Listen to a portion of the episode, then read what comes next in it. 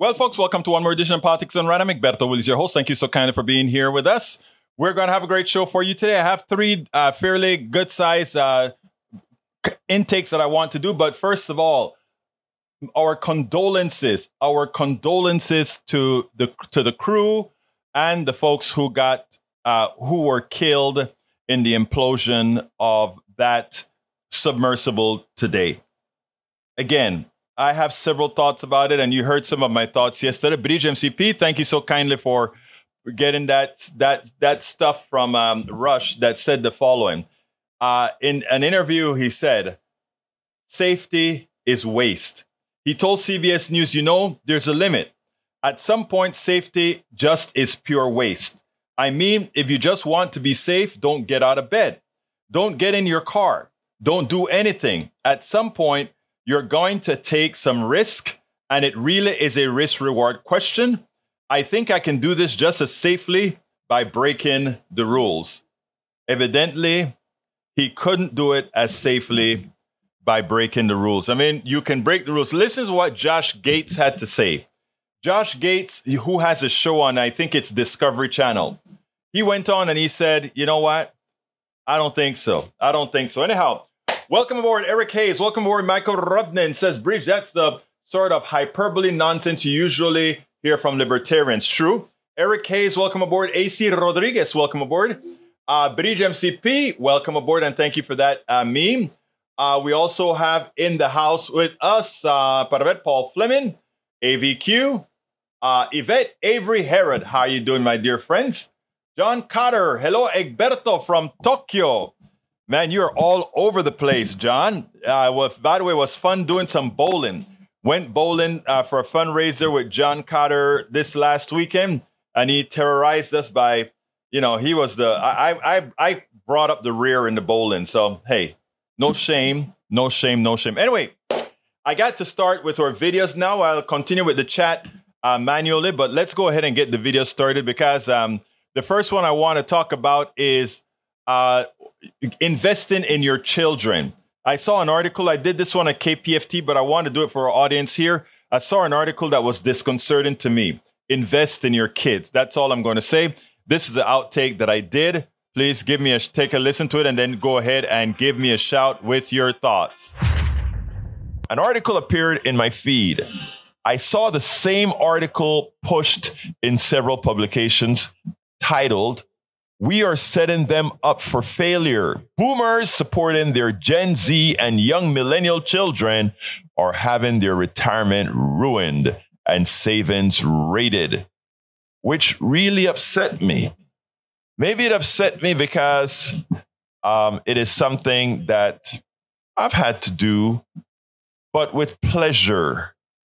Uh, uh maybe it is something that I had to do because we believe in this particular family unit that that is what it is a family unit. And the family unit can be insular grow depending on what size it needs to be etc but i'm going to go there in a little bit. Not many see the implications of the article but the article's sentiment and advice are anti-family. The instantiation uh, of the capitalist doctrine. We will cover this. And first of all, before I get started, I want those parents that are listening now who have followed their stockbrokers, who have fo- who have followed the advice of their stockbrokers, who have followed the advice of their money managers, who have followed the general advice in the tenants out there. This is not a guilt trip at all.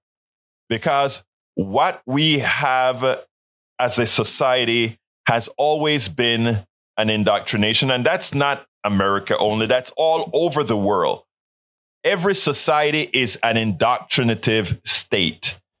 Uh, that's just that's just how we are. To some extent, my parents indoctrinated me. My I probably indoctrinated my daughter because that is that you know indoctrination just means there's a certain set of values that don't necessarily have any scientific way of why it should be that way but that's just how the culture develops And in America, we have a cult, we have an individualistic culture. We have a culture that says more about yourself. You care about you. If you take a look at our gun debate, our gun debate is there because I want the ability to have a gun. I want the ability to do as I please. I, I, I, I, right? You look at uh, uh, uh, Rand, it's about not not caring about the collective, not caring about all of us all. It's about me, me, me. Even Ayn Rand, that woman who believes solely in in in selfishness, even when she was on her deathbed, she depended on us all, Social Security. So th- there's nothing called I, I, I in reality, right? We're all codependent. It's hard to accept many a times that I need you.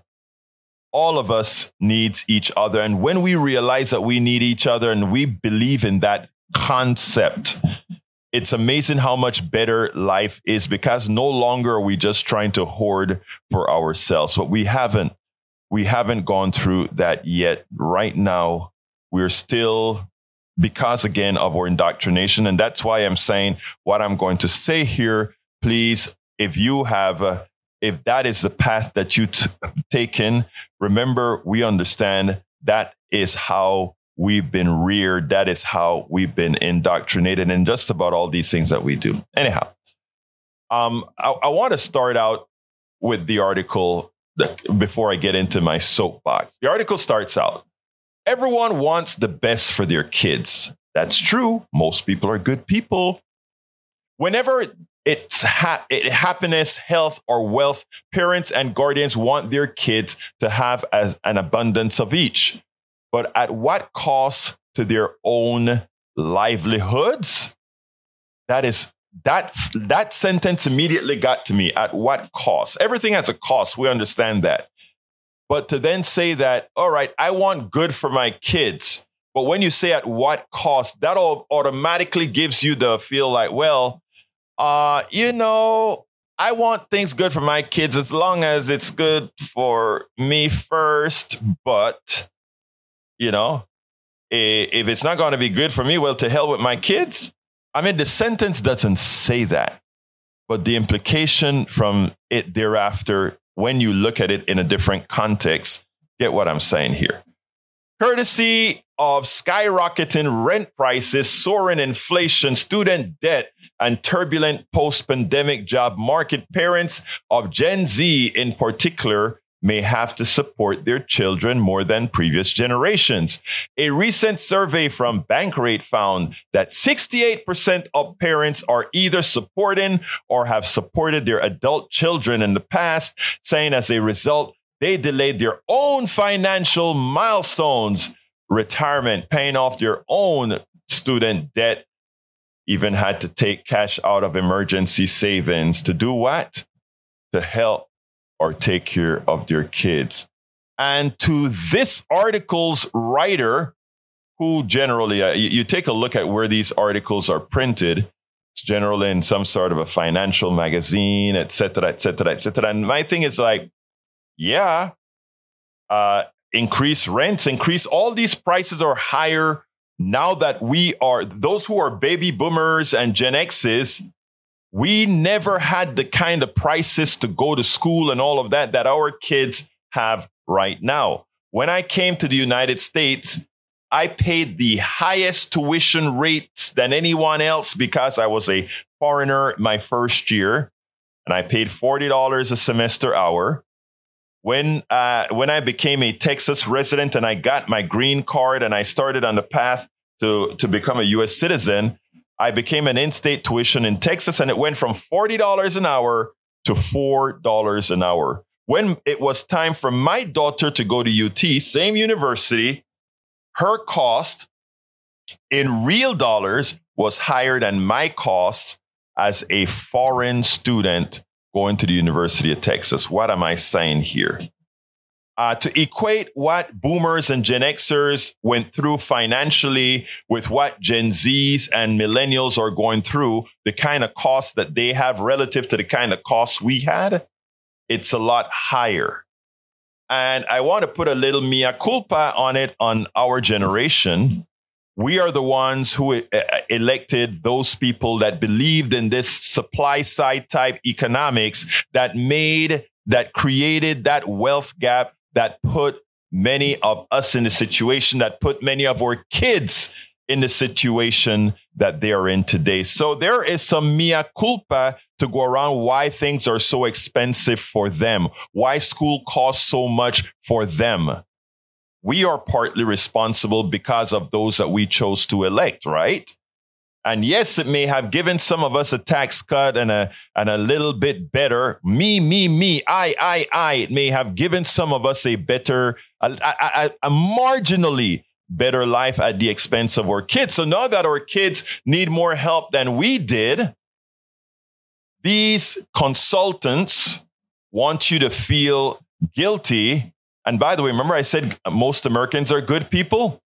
Look at what this article is saying. This article is saying 68% or so of parents are putting their retirement on hold or taking money out of their funds to help their kids. Again, most people are good. And that has a material effect on the stockbroker. That has a material effect on the stock market. That has a material effect on that money manager who wants to hoard your money to keep moving up right? If a lot of parents are starting to help their kids, or it becomes vogue for you to go ahead and help your kids more so than they want you to help them because that is money that you're not investing in their domain. That becomes problematic for them, right? Because all they make their money from is using your money, you know, making money off of money. And if you're using your money to not give your kid I don't look at the monies that I give my kid as just a wasted piece of dollar. It's an investment not only in my kid's future, not only in my kids growing up well-being, even as it costs, as it, I have to do it more so than they did with me because of the society we live in. It's an investment in family. And you know what? Uh, in people have a tendency to believe that somehow not uh, investing in you and you doing well and necessarily not helping those in the family that needs help that somehow then in your later years oh it's going to be okay because you have more money in your retirement because you have more money of your own. But you know what that leads to? A society where as you grow old you're thrown into a nursing home and not with the love of family, you know, uh, t- taking care of you because now it's all antiseptic. You saved a lot of money and you even saved enough to be in a nursing home.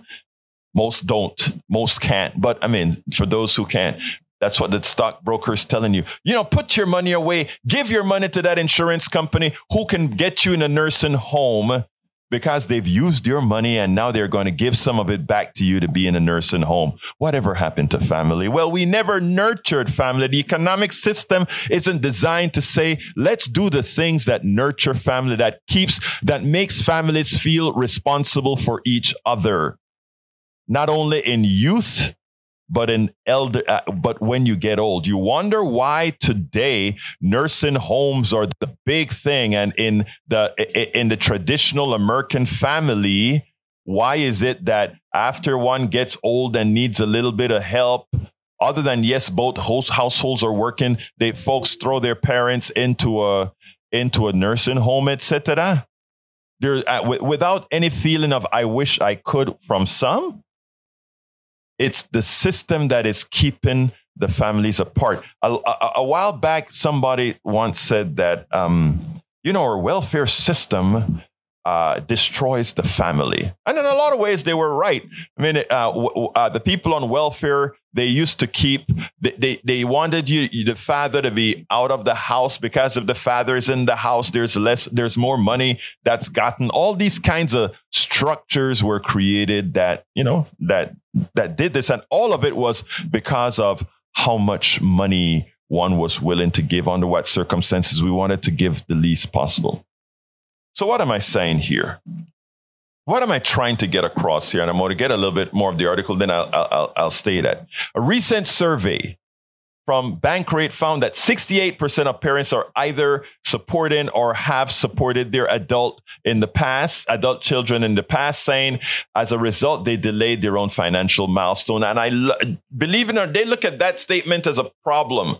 I look at that statement as, as saying above and beyond the pressures from the, the, the Wall Street folks telling you don't, don't be giving those spoiled brats any money you go ahead and throw it into your savings account. Look, I'm not saying to be irresponsible or to create irresponsible kids. But I'm but what I'm saying is whenever you hear the statement about giving money uh, first to the stockbroker before you help your kids or before you invest in your kids, I find it problematic. Now Gen Z and millennials say on average they shouldn't have to start pay off paying off their bills until they're 22. Okay. Uh, most of us don't ever pay off our bills till we are 60 something. You doubt it? Take a look at the numbers. The data found millennials think that I'm not going to read that part about the data think of what millennials because it was clear that the author of this piece, however, had a severe bias against Gen Z and millennials. And I don't even consider it a bias other than it is something to make parents who decided to help their kids feel guilty because they want you to stop. They want your money. They want you invested in your retirement. And look, investing in your retirement, all these things are important. that said, large, most Americans right now can't even do that given our current economic state, uh, our permanent economic state, that is. Uh, then they want to give you illustrative examples now, right? Welcome aboard, Eric Hayes, to the program. They want to give you illustrative examples. So they have a subtitle in the article that says, helping my kids so much was a huge mistake. You know, the way these, I don't know if you remember yesterday, I play, or two days ago, or I, I think it was on the Friday show. I said uh, my wife was watching a program on TV where it says that electric cars are heavier. And because electric cars are heavier, the wrecks are going to be more substantial with the electric cars.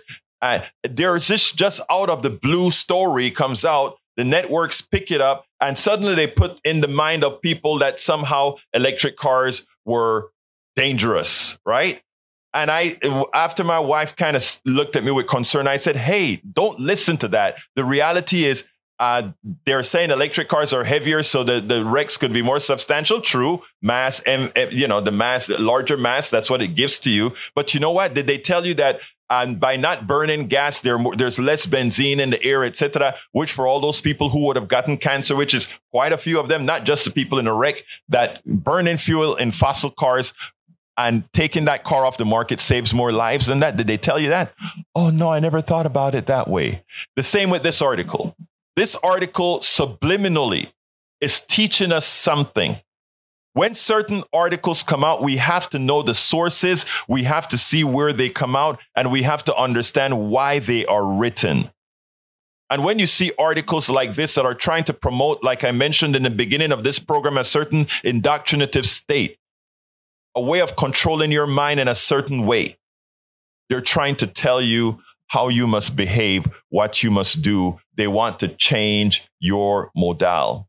When you look at the insular family who originated from certain countries, let's say China or other countries, a, a, a, Chinese family comes over here and that insular unit, I'm not talking about an Americanized Chinese family, but a Chinese family that comes over.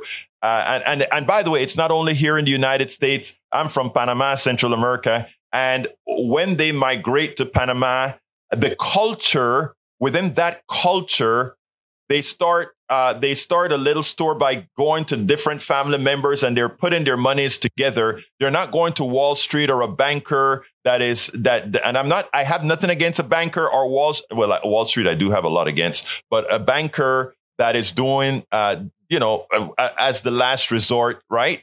But they build their businesses from families. They, in, in, Panama, in Colon, where I'm from, you'd see a, a company come, a, a, a, little store that sells a slice of bread, a piece of cheese, all these kinds of things for the worker who's just going off to breakfast. And they start that store little from a little bit of monies from their the family members and the kids get a little bit of money to go do this.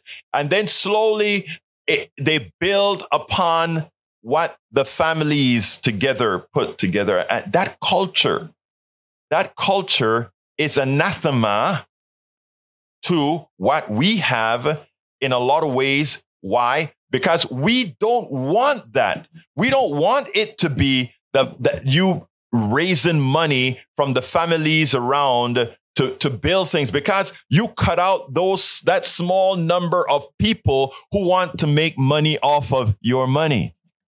Right?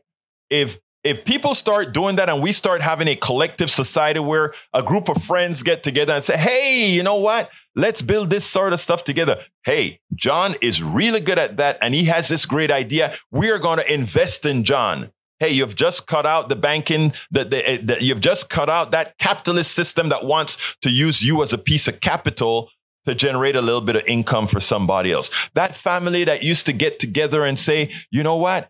Hey, auntie, brother, sister, uh, let, us have this deal. All of us put X amount of dollars in a pie and work together. Or to put it more, no, more local, invest in your kid who later on succeeds, who later on know that they have a family that's backing them and gives them that much more self worth, give them that much more uh, a feeling that they have a backing. And then when you get old, when you get old, because it's the unit. You know, you're not worried about, ah, you're going to be thrown in a, in a nursing home with no r- relationship to those kids. You know, my, my, uh, my, my, my wife and I are watching uh, a newscast one time several years ago, and there's this woman uh, who, uh, you know, her house was in disrepair. She lived alone. The heat was gone, all of that. And the newscaster said, you know, and it's interesting. Her daughter is a doctor. Her uh, son is an engineer and all of that they were talking about. And, you know, this woman is living like this, right? And my wife was like, look how lousy those kids are.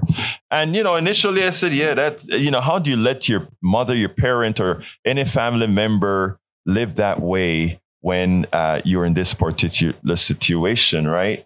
And then I thought for a minute and I said, you know, people in general, people are good and people are, people are general reciprocative, you know? There must be something there. And when you see stories like this one that I'm reading that seems so benevolent, but what it teaches you is to take care of you first, right? So that, that, that kid that's a doctor now, is thinking of taking care of themselves first. That kid that's an engineer is probably thinking about taking them, taking care of themselves first, right?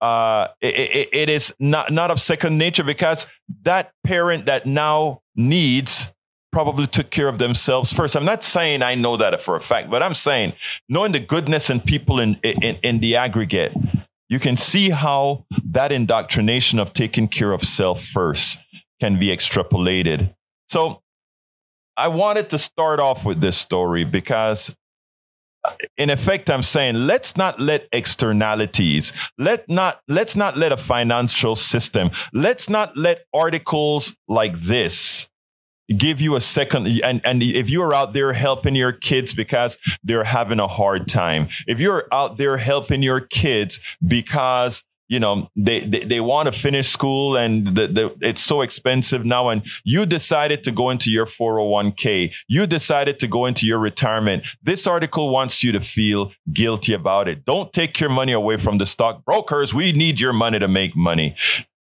Uh, do not feel bad or a, a, a bad feeling for doing what is the right thing to do. You may not have a million dollars when you retire, but you'll have the love of your kid. You will have a kid that you've invested in. You would have the things that matter. And you know what matters? Human relationships more than any piece of dollar matters. It does matter. It does matter. Like I said, my, the goal here is not about spoiling kids. That's not what I'm talking about. The goal here is not about saying kids can have and do as they please. The the the thing here is I remember riding the bike with uh, when I used to ride with, with a club here in, in Kingwood, and a guy, the two of us were pulling the back up, and the two of us were riding side by side, and he said, "My son is getting ready for college, and this guy's an executive."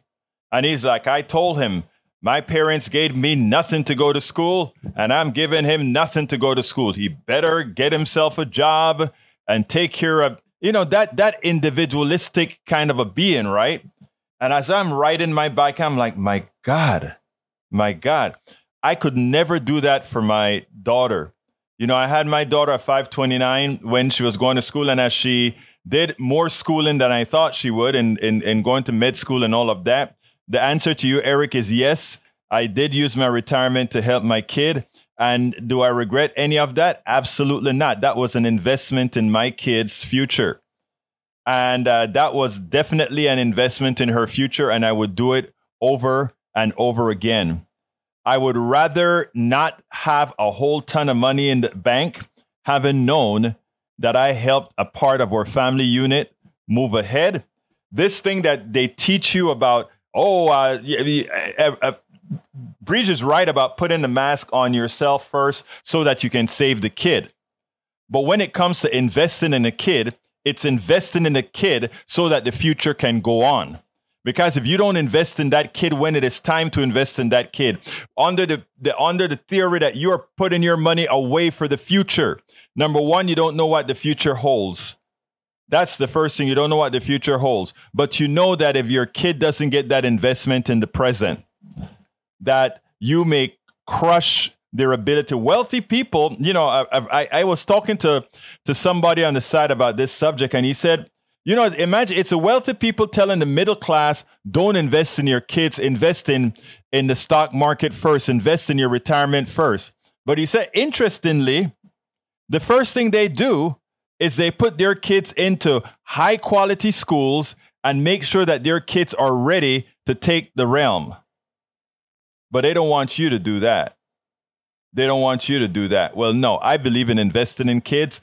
And I, like I said, from the, the people, from the people from other cultures that come here, you see that for them, family is first. They take care of family. They work within the family unit and the family unit works for them all. Anyhow, Second subject of the day, Mr. Lieu, Ted Lieu, really brought to the forefront. Yes, there was Russian collusion. Right now, the right wing is trying to reinvent history that somehow there was no Russian collusion in the election of 2016.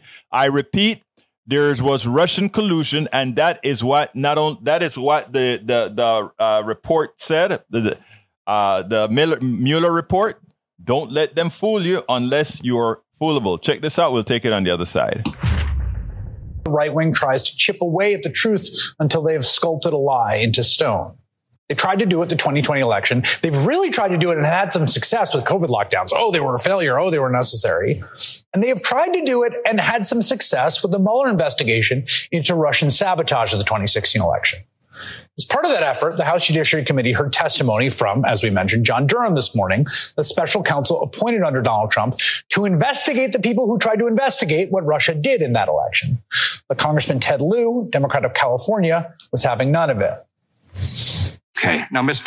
Durham, I'd like to ask you the following simple yes or no questions. Trump's former campaign chairman, Paul Manafort, was convicted, correct? That's correct. Not Trump's former foreign policy advisor to the campaign, George Papadopoulos, was convicted, correct? That's correct. Trump's former deputy campaign manager, Rick Gates, was convicted, correct? Not in connection with the okay. Russian Trump's, All right. Mr. Durham, you can hold yourself out as an objective Department of Justice official or as a partisan hack. And the more that you try to spin the facts and not answer my questions, you sound like the latter. So I'm just going to ask this simply. Trump's former national security advisor, Michael Flynn, was convicted, correct? That's correct. Trump's longtime advisor, Roger Stone, was convicted, correct? Correct.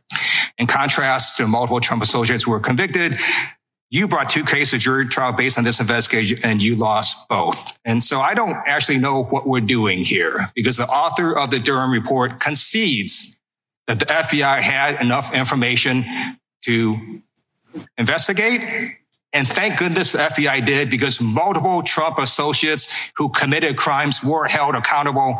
And the best way to summarize what happened is thank you to the brave men and women of the FBI for doing their job. Um, Congressman, what, what was your understanding of the purpose of today's hearing with Mr. Durham? Yeah.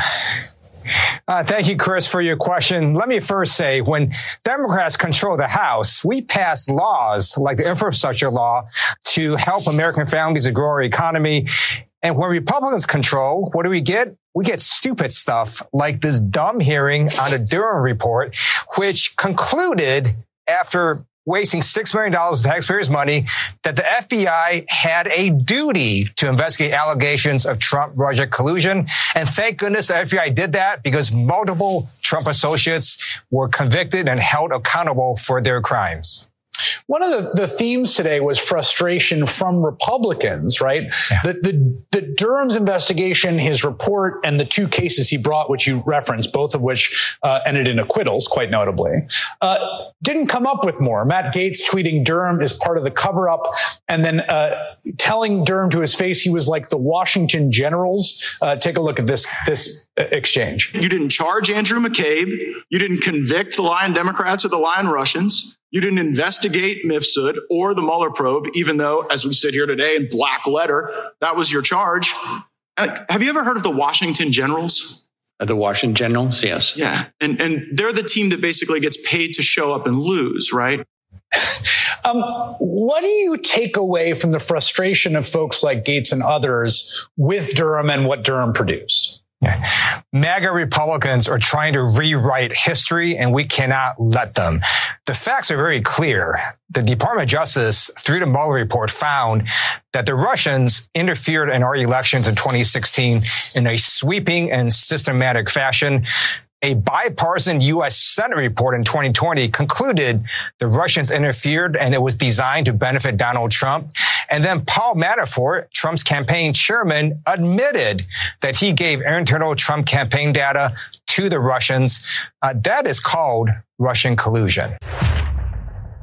We that is definitely called Russian collusion, and that is what the, that is what the Mueller report said what Barr did. That's why even as Barr is coming out against Trump right now, we have to remember that Barr was complicit in all that occurred.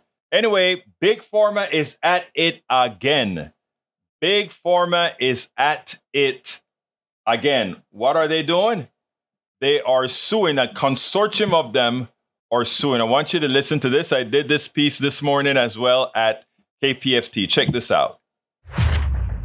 Second topic, it has to do with big pharma. And I, it, it irks me that this doesn't get more more play. Uh, the, title of the, the, the this particular the title of this particular piece that you know that I drug out of Common Dreams last night was no surprise. Big Pharma sues Biden over effort to lower drug prices for Americans. And if you notice, remember last week I spoke about Merck and Merck suing the government. Well, that was not enough. You know, that wasn't enough. They want to cripple, they want to cripple the ability of your government, our government. They want to cripple it before it gets started because they are scared about that that stone rolling down the hill, that little snowball rolling down the hill and becoming pretty, pretty big, right? So it's no surprise that big pharma sues them. Here it goes. It says, aiming to protect wealthy pharmaceutical companies from any reduction in their tens of billions of dollars in annual profits or lavish CEO compensation packages, the industry's biggest lobbying group on Wednesday announced a lawsuit against the Biden administration over its policy allowing Medicare to negotiate lower drug prices for consumers. Part of the Inflation Reduction Act that was passed last year, the Medicare negotiation provision has been a key demand of progressives, including Senator Bernie Sanders for several years as the United States pays more per person for prescribed drugs than they than any other country, and nearly a third of Americans said in one survey last year that they have avoided taking medications due to costs. So if folks are taking medication, like not taking their medication due to cost, that means that a certain percentage of those folks will get sicker and yet another percentage of those will die. So therefore, I think there's a direct correlation between the pharmaceutical companies and unnecessary illness and unnecessary debts. Before I proceed with the article, ask yourself a question. They are suing the United States government for wanting to negotiate prices for drugs. Maybe it is time for us to have a class action lawsuit against the drug industry, against pharmaceutical companies under the premise that they are affecting the illnesses and murder of our citizens by their policies. You know, I am in several organizations, other organizations, and, you know, every so often these organizations get sued, right? Uh, these are these benevolent organizations, these nonprofit people have disagreements and they decide to sue each other or whatever. And I always say, for the one who knows that they're in the right, you know, it is time to be aggressive. And aggressive means immediately, immediately counter suing when you have things like this. I think we could create good grounds for suing a company who who is who has developed products based on money you the taxpayer has paid to universities and and the NIH and other departments uh, to develop these drugs and after these drugs are developed these companies try to charge you again exorbitant amounts exorbitant amounts to use these drugs. And because we, the people who've already paid for these drugs, can't afford it, we get sick. Some of us die. I think it is time for us to sue those companies civilly and criminally. I mean, if we know death could occur, that could also, we could probably find a good lawyer who could say that is premeditated murder. Wishful thinking on my part. But you know what? aggressive thinking, it's what we are going to need if we are going to bring some benevolency back into this society. But we can take that another time. Although, back to the article, although a congressional budget office analysis found last year that allowing Medicare to negotiate lower drug prices would save the U.S. nearly $290 billion in new revenue and savings over a decade, the Pharmaceutical Research and Manufacturers of America on Wednesday became the latest pro industry group to sue over the provision, arguing the law is unconstitutional. Wow. Wow. It's unconstitutional. I, want people to understand what this is saying here.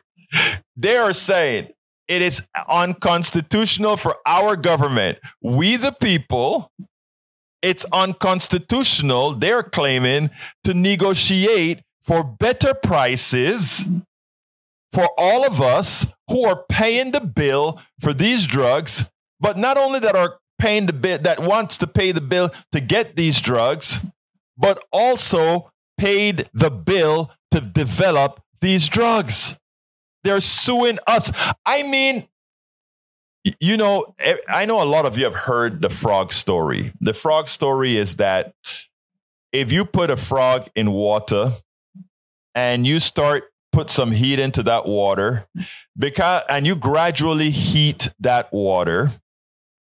As that water is heated because the, the change in temperature over time is so small by the time that water starts to boil, that frog is so used to it that it dies being boiled because again the delta change was so little that it was imperceptible is that a true story or is that truly how it works i don't i you know from you know I, I, look when i get into the shower and as i progressively get the water uh, eventually it reaches a point that you want to but again you you you get the gist the gist is that these guys have been doing wrong, Delta wrongs for so long. In other words, I get a little bit worse every year. We, we, we take, we push it to the limit every time a little bit more, a little bit more, a little bit more. So much so that when we are at a maximal level of evil, like these drug companies are right now. When you reach that maximal level of evil, to you, it doesn't even seem all that evil. That you are suing a government trying to make drugs affordable to people so that they don't die. Ultimately, that's what it is. So that they don't die, they're selling they're they're putting these products out. They're trying to negotiate the price of these products in which of which these guys are saying no, it is unconstitutional. And you mean we didn't make this didn't make big news yesterday or the day before, etc. on our news channels? It didn't make it didn't make that. It's amazing. It's amazing. Uh, but anyhow, anyhow, here's the deal. Continuing with the article, because just reading it is frustrating. But Pharma argued in a court filing in the Western District of Texas and notice where they wanted to file that case, right? In the Western District of Texas, that the provision violates the constitutional requirement for checks and balances by placing too much authority in the hands of the U.S. Department of Health and Human Services, the due process clause by denying drug companies input regarding pricing, and the Eighth Amendment ban on excessive fines due to the excise tax big pharma companies will be required to pay if they refuse to negotiate. All right. So the Biden administration is saying negotiate for the prices. And if you don't negotiate for these prices, there'll be an excise tax, right? And why an excise tax? Well, of course, there's an excise tax. I mean, uh, you, you know, we we paid for these drugs. We paid to develop these drugs. So you know, you don't negotiate, you know, again, we have the right to tax. So they're saying, no, no, no, no. You have, we don't, we want, we want the drug companies. We want, while you are negotiating prices, we want to have input in what those pricing conditions are going to be. Okay. Really? I mean, the, the, the, the idea, the idea that they are serious about this makes one wonder. Again, like I said, uh, the frog metaphor. Uh, Holy City says you completely destroyed the boiling a frog metaphor. I don't I, I don't know that I did. Maybe my words didn't come out as clean as they should, but the idea is a delta temperature is what makes the frog boil. I mean, uh, it's staying there to the boiling point, my friend. So I think that is accurate. All right. The Senate Finance Committee Chairman Ron Wyden said it was no surprise that pharmaceutical companies want to stop the Medicare from saving millions of senior citizens out of pocket costs and warned that they'll likely be successful if a Republican candidate wins the presidency in 2024. I expect the Biden administration to vigorously defend Medicare's bargaining power so seniors will see the lower drug prices they expect, said Wyden. This legal action underscores how critical it is to have a president in the White House who will fight for lower uh, health costs for Americans. I have deep concerns that a Republican administration would roll out the red carpet for big pharma and once again ban Medicare from negotiating lower drug prices lower drug prices. Uh, Pharma was joined by the National Infusion Center Association and the Global Colon Cancer Association in legal challenge, which follows a lawsuit filed by drug maker Merck, right? Uh, earlier this month, which is the one that I, we spoke about a few weeks ago or a week ago, the U.S. Chamber of Commerce and Bristol Myers Squibb have also sued over the provision this month, with the latter claiming, as Pharma did Wednesday, that the law is bad for innovation. All right. The law is bad for innovation. I'm glad that they said that.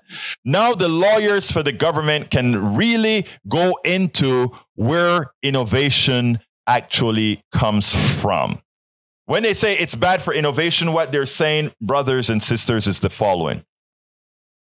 If we are not allowed to charge you exorbitant prices for the drugs that we sell, we will not have innovation because we need all those profits to innovate. I, it, it amused me also that a part of that consortium suing the government is the Global Colon Cancer Association. Because anybody who watches TV, anybody who watches TV every single day, whether it be uh, the, the broadcast or cable news, etc., you know there's this new colon drug uh, i mean this new colon test on the market you can go ahead and without a colonoscopy now you can actually determine if you have uh, colon cancer by simply doing this in home test right? And every other every half hour or so this i'm not going to name the drug on, i'm not going to name the test or anything here but every every few minutes in between the breaks, you hear this colon advertising come on. Where the hell is all that money to keep advertising a test? If you go to your doctor, your doctor should tell you, "Hey, you need this test, you need that test." You don't need for our the monies that we are going to pay for these tests and these drugs to be advertised on TV ad nauseum. We don't need to have these advertising over and over again because that is money that's you're paying for. Every single ad that you see on TV for medicine, every single ad on TV that you see for a test, when you hear them say, go uh, ask your doctor about this test, ask your doctor about this medication, those, those ads cost tens of thousands of dollars to put on on ABC, CBS, MSNBC, and all of that. Every time they air, thousands of dollars to air that ad. And to pay for that ad, the expectation is more people are going to use that thing and they're going to charge you that amount of more money for the medicine, etc., as opposed to just letting the doctor know about the medicine and saying the doctor makes the best option for that. But now they want to use it as, a, as an excuse. Oh my God, it is going to, it is going to somehow charge you. It, it, it, it is going to stop innovation if we do that, if we come and try to do that. So I want all of you to realize it's a sham. It is a complete sham. This drug issue, this drug suit that's going on right now, that they are going to sue you, or that they're going to sue. Yeah, they're suing you. They're suing the government. We, the people, are getting sued by big pharma because they want to be able to exploit you. And when they talk about innovation, they need to make all this money so they can create newer drugs. They don't innovate. I repeat, I'm going to throw this back in a minute, but they don't innovate. The innovation comes, the genesis of innovation, the start of innovation in the, in the pharmaceutical field starts at your university and from grants that the NIH, the government institution, give to companies. And the reason why is companies do not take risks. Companies do not take risks. So please, my brothers and my sisters, this is a big story, bigger than the media is talking about. And the media doesn't want to talk about it because they love those Merck commercials. They love those colon, colonoscopy commercials, etc., etc., that you are paying for with those high prices. They spend more money they spend more money on advertising, executive pay, and uh, and shareholder dividends and value than they do on research and development. So that is a lie right within there. And I hope the Biden administration, actually calls them out on that with the proof that's out there for all of us to see that these drug companies spend their money on ads, spend their money on giving high, high, high salaries to executives and spend their money on giving high returns to investors. Please, please, this is a huge story. Yes, it is a huge story. Uh, Breach, there is your uh, there is your meme. Shocking things liberals believe. But before I get into reading your meme, uh, I want to address Paul. Paul, I'm sorry about that that cost that you're talking about. It's a shame. It's a sham that your drug that we likely developed is costing you that much. Um, I would love to uh, have you, if if you're comfortable, uh, to do a one-on-one an interview with you as far as what you're going through and your medical uh, so that we can show in real in real to what it is for real people out there our lousy medical system. So if you're willing to do so drop me a direct message please my brother because i would love to hear your story. And and we you know we are here on your side and I, have seen um, uh, i have a wife with lupus which is a disease where the immune system attack it, attack its attack your own body, uh, which is similar to many other autoimmune diseases. So I would love if you uh, at any time if you'd like to go go through with that. Great conversation going on there. Thank you very much, John Cotter, for telling for not allowing the fallacies from our brother Michael Cisak to get uh, get go unanswered. It is important that we answer every fallacy, every false prophet, every false bit of information. All right, people work uh, shocking things liberals believe. People working forty hours a week should not live in poverty. CEOs should not receive 3,000 times the pay of their workers. Wall Street gangsters should go to prison when they steal. No child should ever have to worry about being shot at school. No one, especially veterans, should be homeless. There should not be subsidies for profitable corporations. Equal rights and equal pay should be the benchmark for all Americans. Politicians should not dictate medical decisions for women. Lobbyists should not be allowed to bribe our representatives. Companies should not be permitted to trash the earth for profit. Healthcare should be given to all, not be a luxury for rich people. Everyone should have access to higher education. For our conservatives in the House, for our right wing brothers and sisters, which one of those policies do you disagree with? Which ones of those policies do you want to not become effective for us all? Let us know. Because if you believe in all those things as well, then suddenly you may not be as conservative as you think you are. You may not be as conservatives as you think you are. Great find, uh, Bridge MCP. All those items that you put there, Bridge, poll at over 60%. They all poll at over 60%, some 70, some 80. That's what we're talking about, Bridge. Anyhow, uh, Paul, get in touch with me, please, if you can. You you know how to reach me directly. Uh, Want to tell everybody thank you so kindly for uh, thank you so kindly for going ahead and listening to our our program. Please remember to share it. This is how we are going to get the message out. Uh, Kathy Pasquale says, please send a link to YouTube Live. Thank you. We'll do. Uh, we'll do. Send you the link to YouTube Live. Actually, here's how you get it. Um, Kathy is here. HTTP. Let's give it to you right now. Politics done right. TV. There it is, my dear. Politics done right. TV. Politics right. TV. Eric, uh, 60% isn't 100%, but 60% is a large majority and the others are people that are even either delusional, wealthy, or selfish.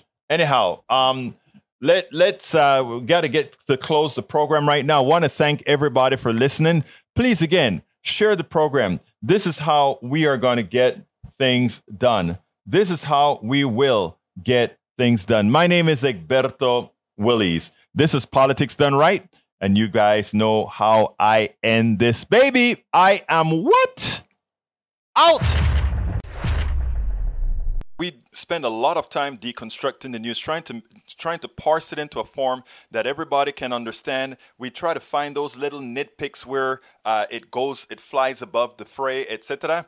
If you really like these videos that we do, I want to ask a big favor. Please go ahead. Number one, subscribe to our channel, and number two, please join if you can. Thank you so kindly for watching. Keep watching. Please remember to share. We must populate the entire internet with our progressive message, a message that we know is what most Americans say that they want. So help us, please join.